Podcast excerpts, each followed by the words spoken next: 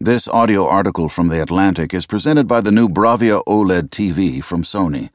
With the world's first acoustic surface, the Bravia OLED offers pictures and sound in perfect harmony. To learn more, go to sony.com forward slash Bravia OLED. America's Great Divergence.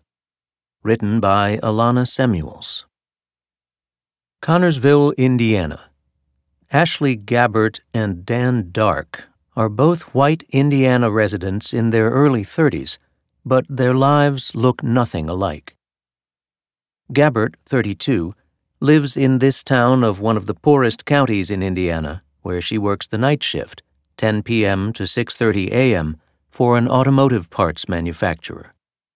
Her life now is a step up from the decade she spent working in fast food, which wasn't much of a career, she told me, at the local Walmart where she was shopping for groceries.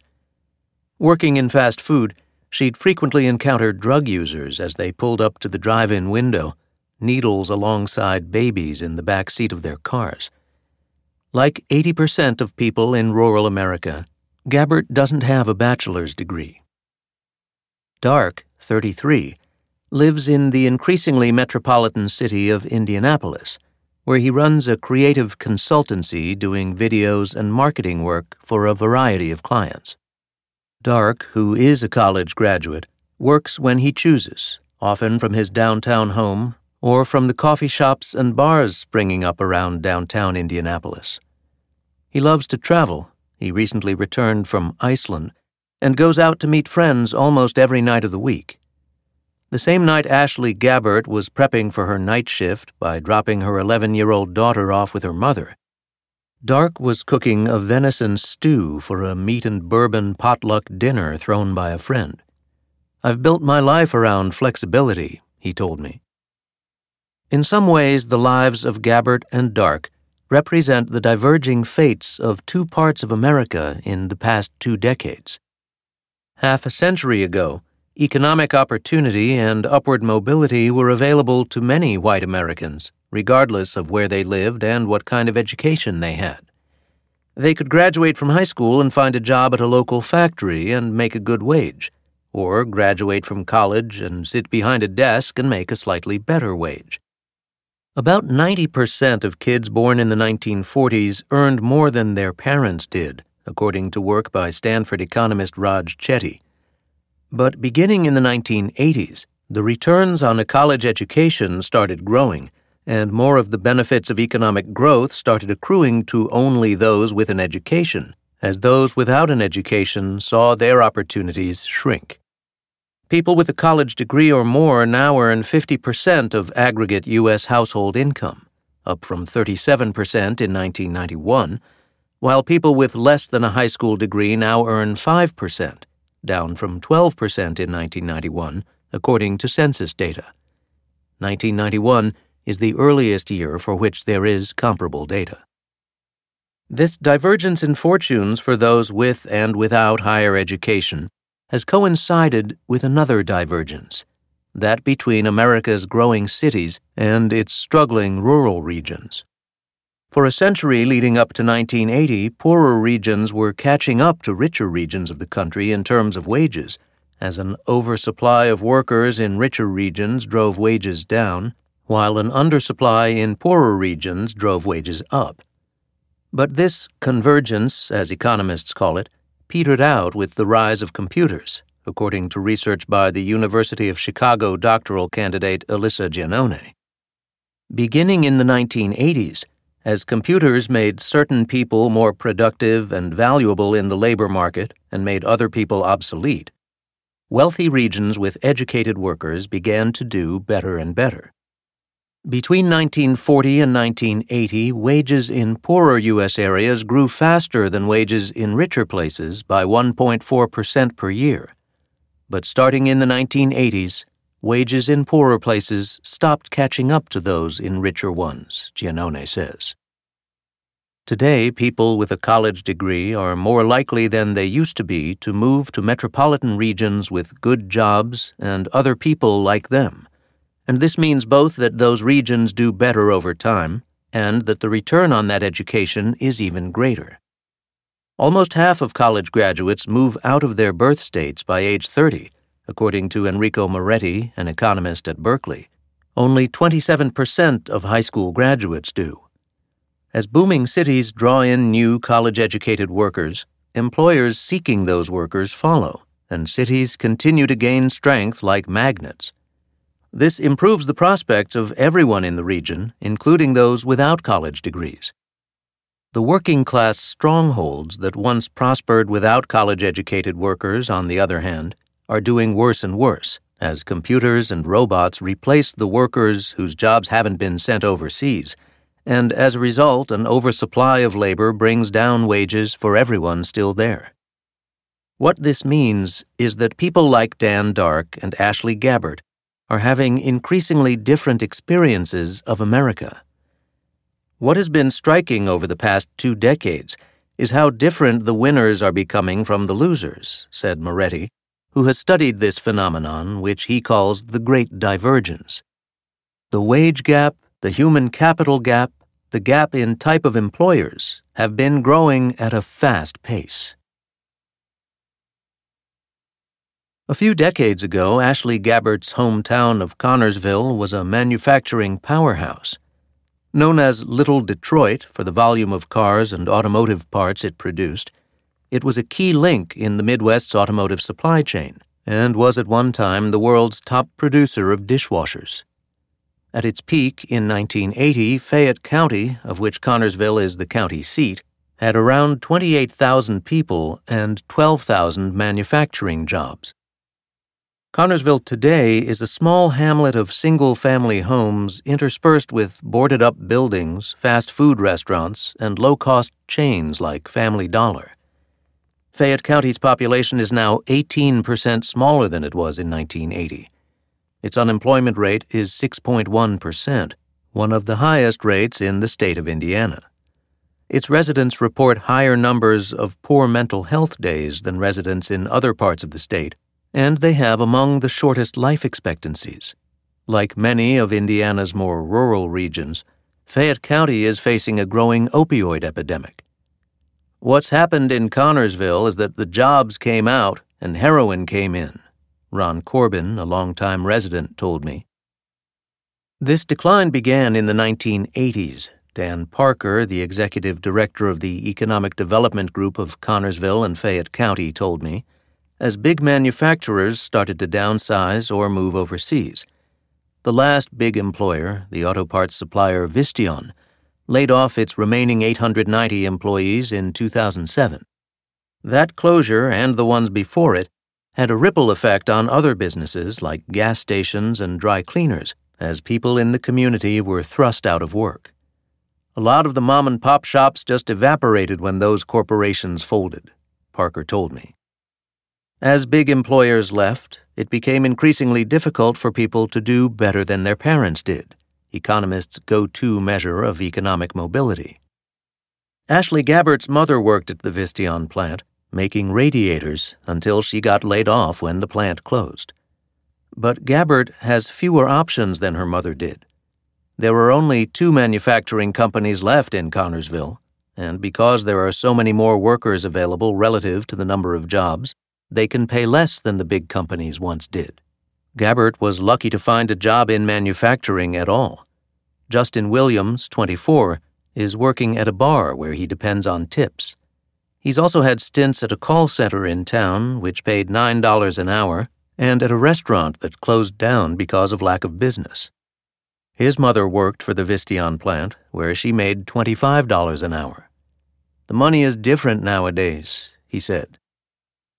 There are, of course, many people in Connersville who are doing just fine and who wouldn't leave for a more dynamic area even if given the chance.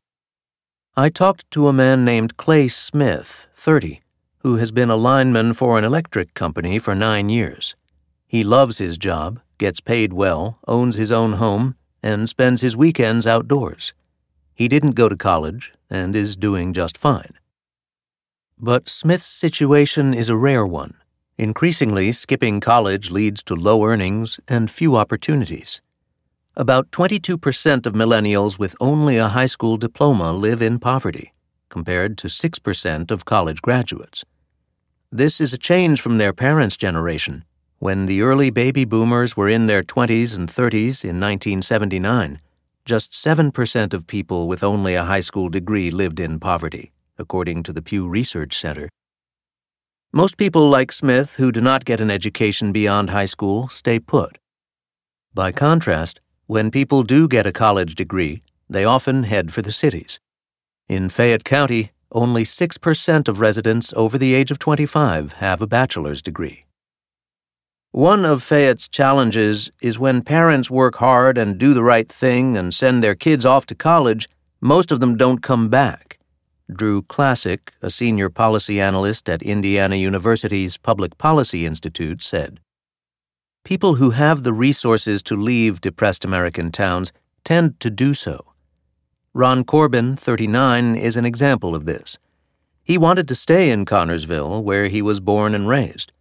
He has taken a handful of college classes, though he does not have a degree, and for a few years lived in Connersville and did freelance video production from there. But as the town got more and more depressed, he decided he didn't want to raise his children there. Once nice neighborhoods have turned into Section 8 hubs, Corbin told me. People are just stuck in despair. Recently, when he was taking his eight year old son to school, Corbin saw an addict overdose. It was the last straw. He decided to leave Connersville and move to a suburb of Indianapolis.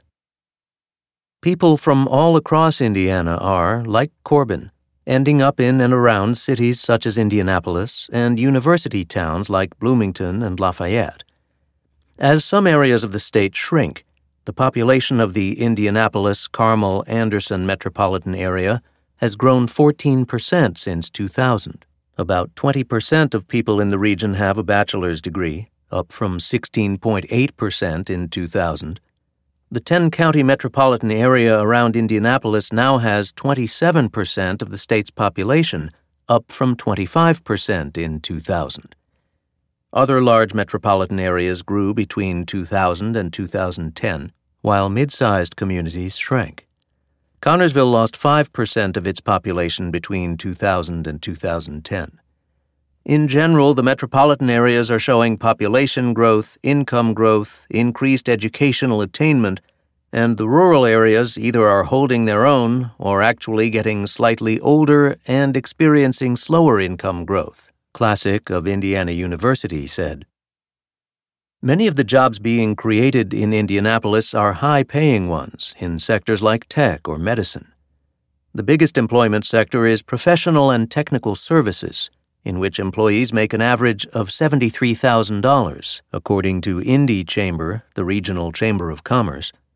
That sector includes companies like Salesforce, which bought the Indianapolis startup Exact Target in 2013 and has been expanding since then.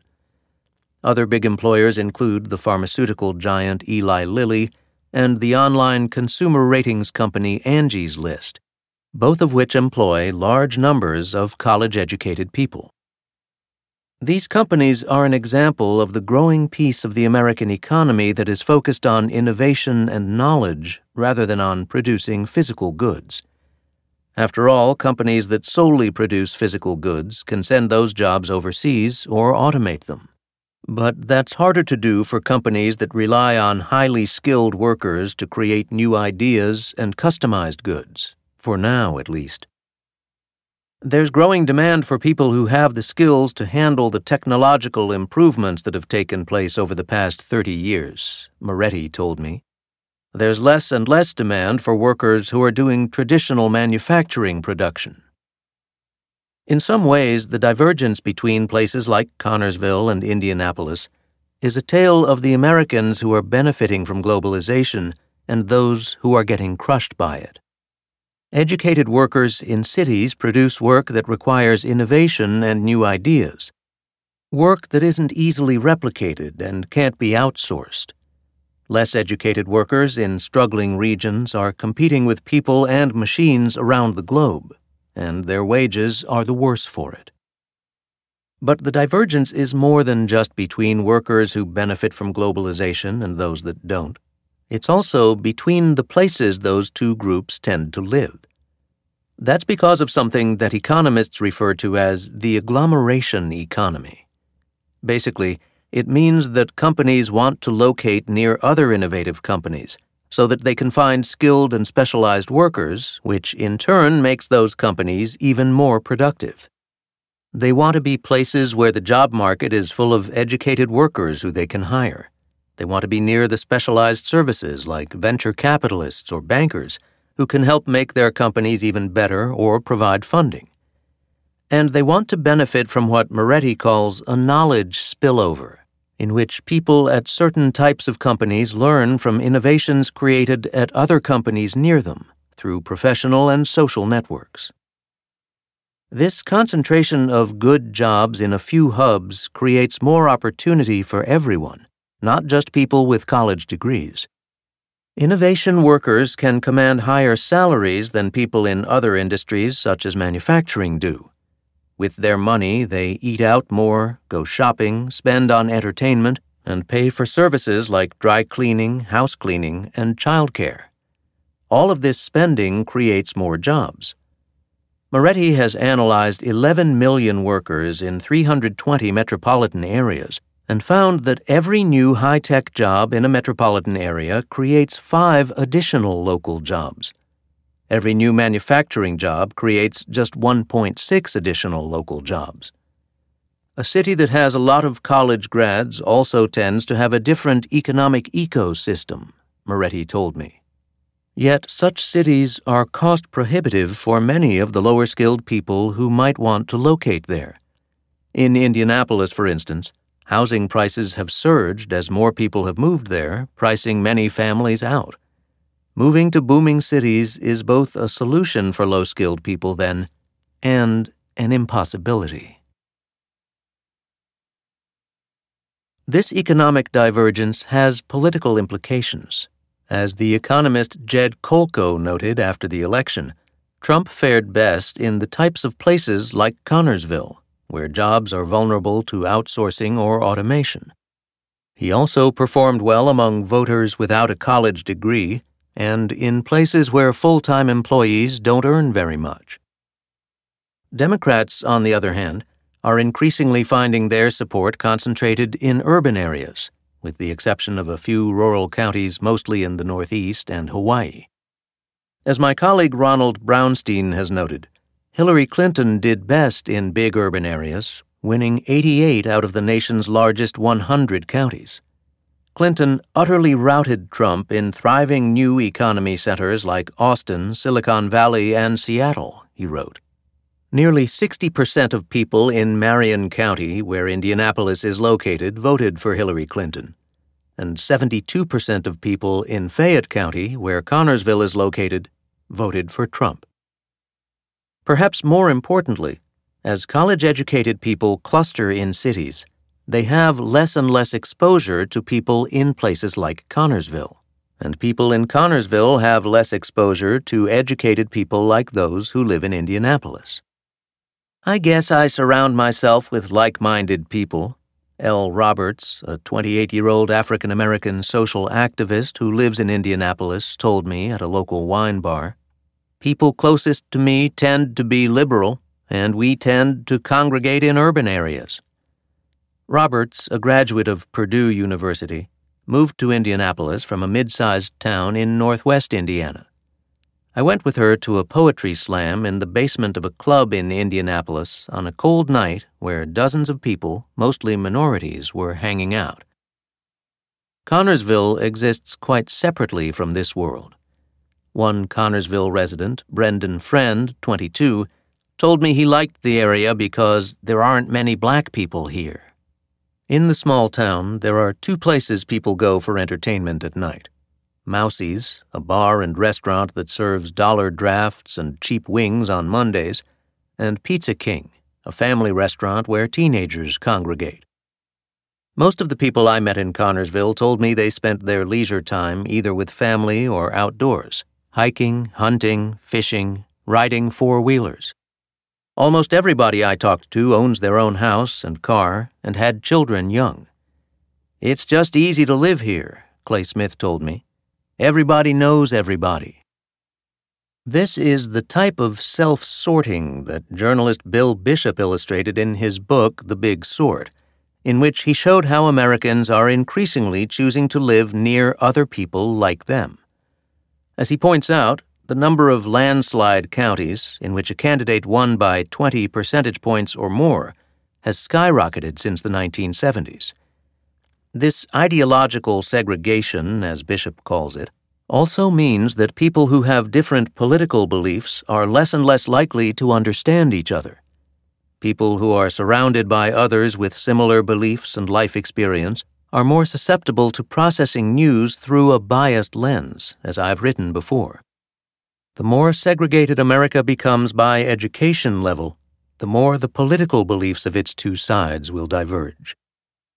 As the rural urban split increases, the two types of regions are battling each other on state policies such as minimum wage hikes and local civil rights protection laws. Indiana has had many such conflicts. After Indiana passed a Religious Freedom Act, the Indianapolis City County Council passed its own resolution rejecting the act. The Indianapolis based Angie's List canceled a planned $40 million expansion over the Religious Freedom Act with its founder saying he feared his young employees would look for work in other places that don't have this tone. In some ways, people in Indianapolis are becoming more similar to other city dwellers all over the country, and the lives of those in small towns everywhere are looking increasingly similar. People in small towns live near their families in fairly homogeneous settings People in cities live farther from family and surrounded by people of diverse backgrounds. Indeed, downtown Indianapolis looks more like many other American downtowns than it does other parts of Indiana. It features brightly colored loft condos, bike sharing racks and bike lanes, trendy bars and restaurants with fireplaces and specialty whiskey drinks. One of the more worrying aspects of this trend is how the divergence will only grow over time. Cities with strong industries and good jobs will attract more similar companies and a growing share of workers. Places with manufacturing jobs and other work that doesn't require a college education will continue to struggle. It's a process where the winners get stronger with time and the losers get relatively weaker over time, Moretti said. It's a positive feedback loop. If you already have these types of employers and a lot of these types of workers, that area becomes even more attractive. But if you don't, it's really hard to jumpstart that local economy. There are not very many solutions to closing the gap between the two Americas. Although some one time manufacturing hubs have been able to recruit new companies or find a new industry, they're in the minority.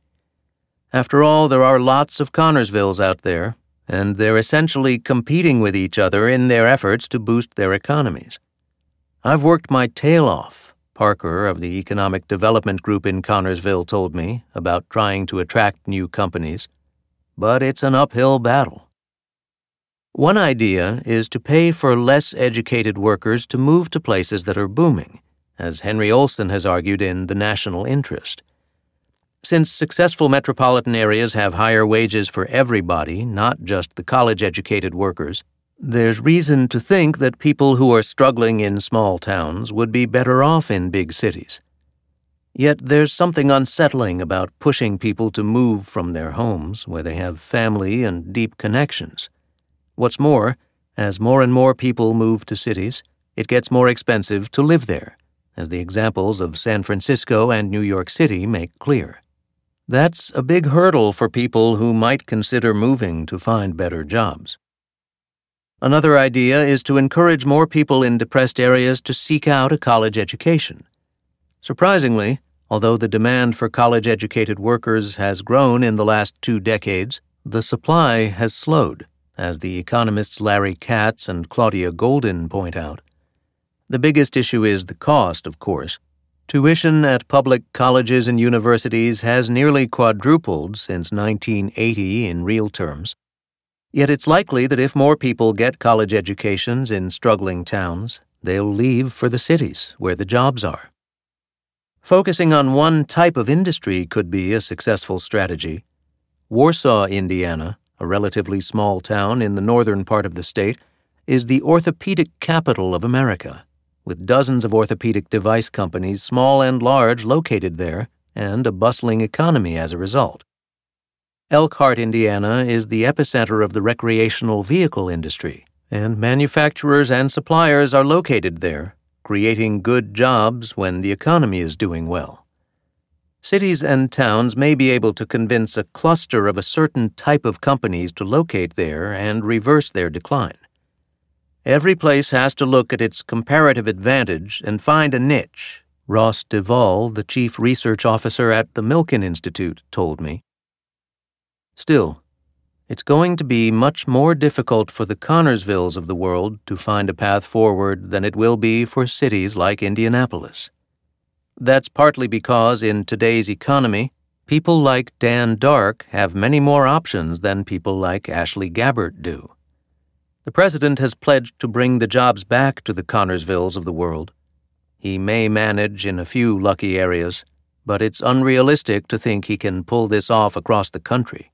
That doesn't mean anyone should give up on America's struggling regions, which are losing jobs and population, and whose residents are going to have a harder time succeeding in today's economy. But what will help them is far from clear. If you enjoyed this production, find the best long form articles read aloud in the Audm app, available now for iPhone.